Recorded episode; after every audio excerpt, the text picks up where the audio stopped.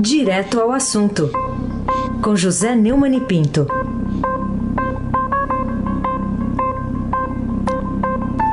Oi, Neumani, bom dia. Bom dia, Raíssen Abac, Carolina Ercolim. Bom dia. Almirante Nelson e o seu pedalinho. Bárbara Guerra, Clã Bonfim, Emanuel, Alice Isadora, Afrânio Vanderlei, bom dia, melhor ouvinte, ouvinte da Rádio Eldorado, 107,3 FM, Aysen Abac, o craque. Vou começar com a principal manchete hoje do Estadão, no impresso e também aqui no portal. Renda de trabalhadores tem queda de até 25% com pandemia. O que, é que você diz sobre esse impacto, Neumann, da Covid-19 na, na economia real do brasileiro e se você acha que é possível restaurar essa perda? Vai levar muito, muito, muito tempo para restaurar, se é que vai ser restaurada. É um quarto. Quer dizer, é claro que uh, o título, ele até um quarto, né? até 25%. É, na verdade, os dados do IBGE mostram que o prejuízo foi maior para os empregados que não chegaram a completar o ensino médio. Na média, para todas as escolaridades, a perda de renda obtida pelo trabalho era de 17% até junho, antes da flexibilização da quarentena. Mesmo os brasileiros que conseguiram manter o, seu trabalho durante a pandemia, segundo a reportagem do Douglas Gravas, têm sentido no bolso o impacto causado pelo novo coronavírus. Né? E a queda de rendimento foi maior para quem tem menor escolaridade, segundo os dados é, relatados na, na, reportagem pela Pesquisa Nacional por Amostra de Domicílios, o PNAD. Né? É, no primeiro semestre, os trabalhadores que não chegaram a completar o ensino médio tiveram quedas de até 25% em relação ao que costumavam ganhar no mês. Para calcular essa perda, o IBGE perguntou quanto o trabalhador recebia habitualmente naquele mês e quanto de fato entrou no seu bolso. Isso é uma prova de que realmente a, a, a pandemia além de ter atingido a vida, a saúde e a economia em geral, ele agravou, a pandemia agravou e muito a, a, o problema que é terrível da desigualdade no Brasil. É, foi realmente, está sendo realmente um, um desastre, uma tragédia. Carolina Ercolim, tintim por tintim. Menos de 3% das calçadas permitem distanciamento. Quando a gente fala aí sobre faixa de areia na praia, né, mesa de calçada nesses barzinhos, ou mesmo o distanciamento social, né, entre pessoas que tentam praticar algum tipo de esporte no, na capital paulista e em outras cidades, o Estadão traz hoje essa constatação de que a nossa calçada é muito ruim e, e nem andar sobre ela é, é seguro quando se fala em pandemia. Carolina, eu sou a, maior vítima das calçadas paulistanas, mesmo morando num bairro ah, bastante, digamos, de gente mais abonada do que o normal, né? É, as calçadas do bairro são terríveis, né? e eu já caí várias vezes é, nessas calçadas. Agora, essa novidade que o Estadão traz, essa porcentagem realmente é, é, escandalosa, 3%. Né? Quer dizer, você falou muito bem, não é só em praias, bares e no transporte público que se vê aglomeração. Né? Basta você sair, basta você cruzar o portão do prédio, a porta de sua casa e encarar a sua calçada. Né? Elas são estreitas, têm manutenção inadequada, frequentes obstáculos e tornam simplesmente o distanciamento social impraticável quando você sai de casa. É, é, um, um desses levantamentos que constatam isso, segundo a reportagem, é o Largura do Passeio, inspirado num projeto de Nova York que utilizou dados de, da plataforma municipal GeoSampa para concluir que apenas 2,7% das calçadas permitem o distanciamento social o que significa uma largura de, menos, de ao menos 4 metros, 5 metros, né? o que considera o deslocamento nos dois sentidos simultaneamente. É um, uma coisa horrenda que mostra claramente a falta de espírito comum, que também prejudica o, o distanciamento e, portanto, aumenta o contágio do, da, do vírus coronavírus, né? e péssima administração municipal do município mais populoso e mais rico do Brasil e da América do Sul. Né? É, Raíssa Abac, o craque.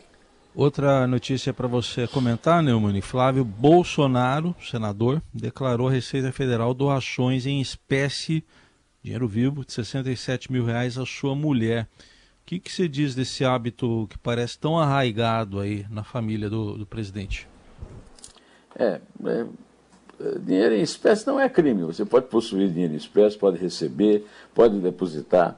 Só que é, dinheiro em espécie é uma espécie de evidência de que há uma certa dificuldade de quem faz o depósito ou de quem recebe, né, de é, comprovar um, digamos, uma origem ilícita, né?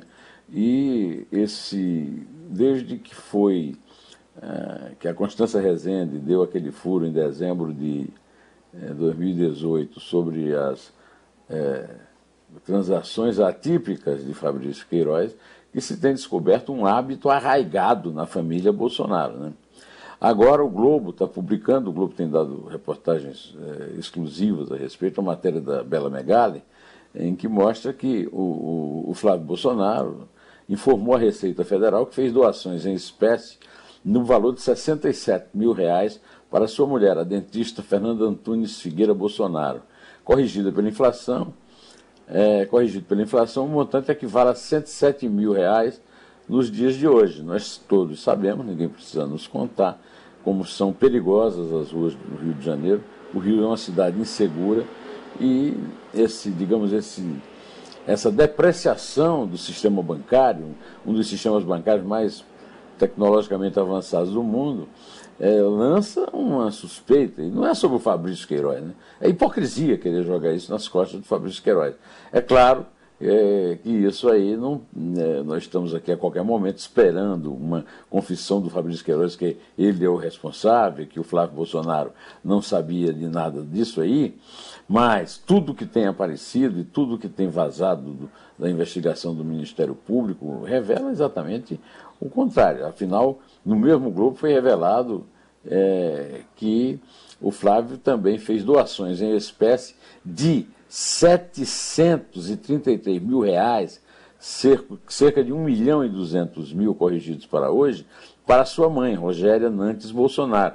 Além de ter recebido 250 mil, ou seja, 440 mil em valores atuais de empréstimos de assessores que trabalhavam com o pai, Jair Bolsonaro, no gabinete dele na Câmara dos Deputados, o que desmente ah, essa tentativa de tirar o Jair Bolsonaro é, de qualquer suspeita em relação ao peculato, que é esse crime de uso de dinheiro público, porque é dinheiro público, salário de funcionário é dinheiro público para fins privados, além de lavagem de dinheiro, é, organização criminosa né, e, e, é,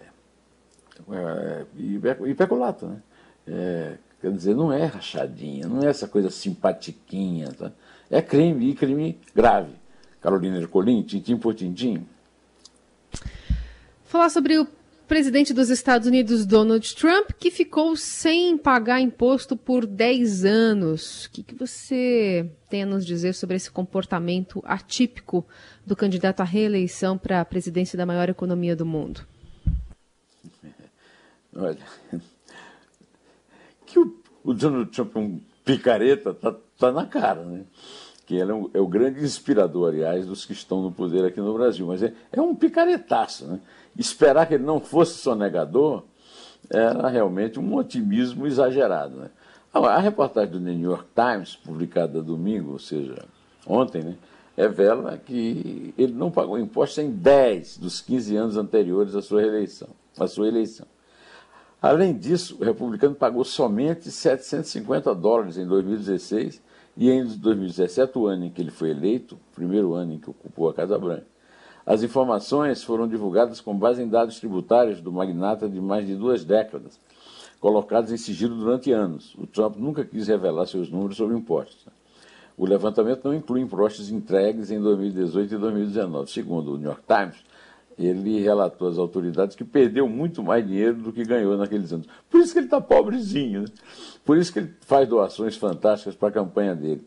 Olha, é o rei do cinismo. Né?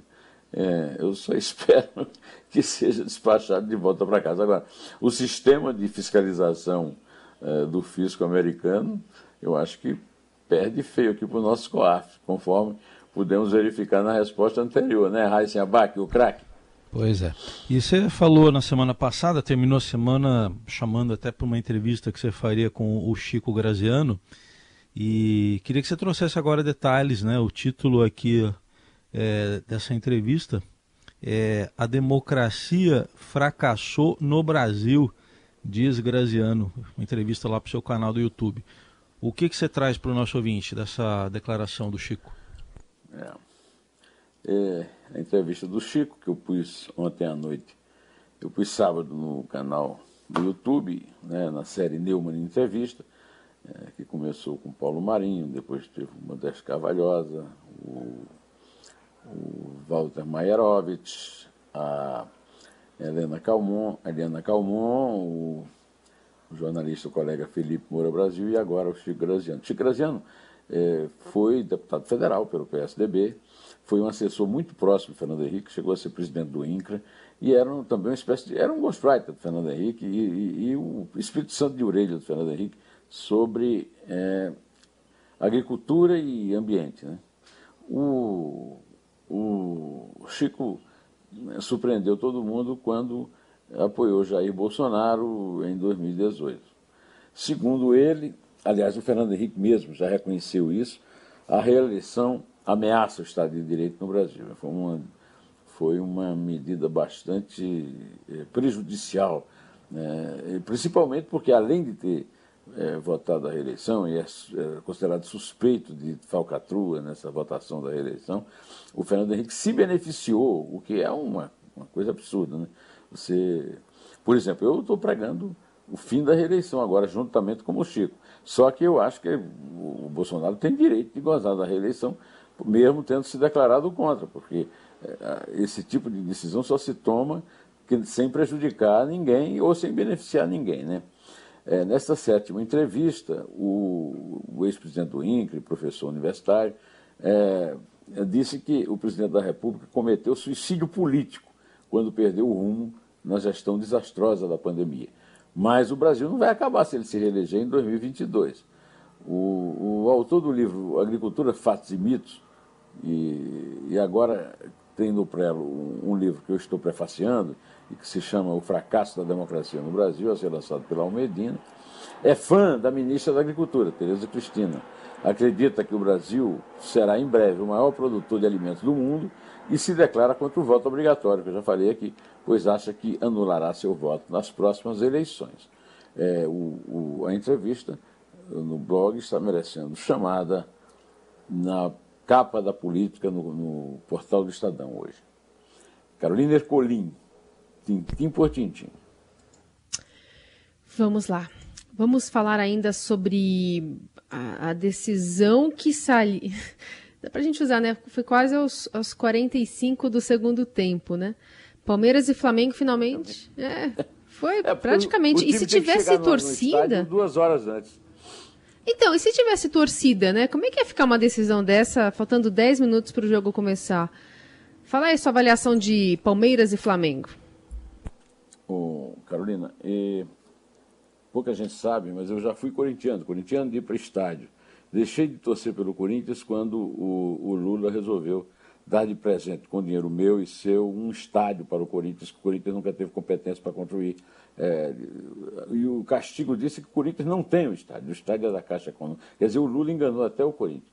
Vai conseguir me livrar do Corinthians, não tenho mais nenhuma torcida pelo Agora, é difícil se livrar da minha me livrar da minha torcida pelo Flamengo. Com tudo que essa diretoria bolsonarista, é, inimiga da vida, tem feito, esse tal de Rodolfo Landim, antes dele o próprio Eduardo. É, Eduardo o quê? O... É o Eduardo Bandeira de Melo, né? Bandeira de Melo. É, tal. Agora, essa história do jogo do Palmeiras é o cúmulo do cúmulo, porque, em primeiro lugar, é, o Flamengo foi o grande líder da decisão estúpida de re recomeçar o campeonato. É uma decisão estúpida, mas eu reconheço que o, o clube tem uma, uma, despesa muito grande e, e, achou uma solução de tirar o jogo dos estádios e tal, e no fim os outros aceitaram.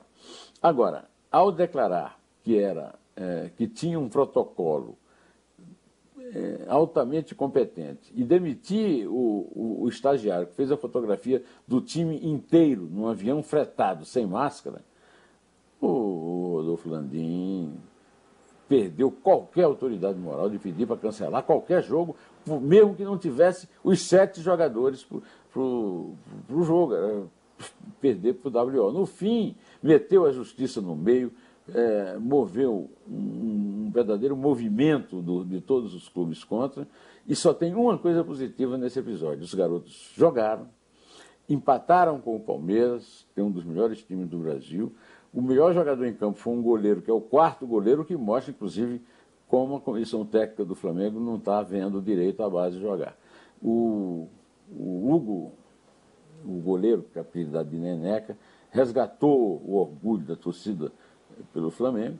E o time dos meninos do Flamengo mostrou claramente que os palmeirenses lustros já sabem. Esse, esse, essa gestão do Vanderlei Luxemburgo com o elenco do Palmeiras é um desastre. É, pudemos contar se o, o, o Heisenbach não quiser fazer um protesto sobre Não, não, não faço. Só, só quero registrar que o Hugo homenageou o pai dele que morreu há pouco tempo. Ele, ele contou ontem que o último jogo dele tinha sido com o pai na arquibancada, há nove meses. Nesse meio tempo ele ficou sem jogar, né? Porque ele acho que, acho que ele é o quarto goleiro. E aí o pai, nesse meio tempo, morreu, então ele homenageou o pai dele, o seu Jorge. Em, em relação a seu quarto goleiro, o César, que é o goleiro reserva do, do, do titular, é, chutou em gol, entra. O Gabriel Batista tem cometido erros primários. É, o, o, Hugo foi até convocado para a seleção só para compor, é claro, não sei qual foi bem a intenção do Tite. Agora, ele mostrou ontem que é o único goleiro que pode, que está à altura do, do Diego, do Diego que é o titular, né? É, e é bom você ter lembrado da história do pai, porque foi muito comovente, eu me comovi muito. É, o meu pai também era Flamengo e eu, eu, lamento muito não ter companhia do meu pai hoje para acompanhar, é, inclusive, as desgraças que o Rodolfo Landim, que ah, aliás eu quero acrescentar o, o, caso escandaloso do incêndio dos meninos do, do Ninho do Urubu.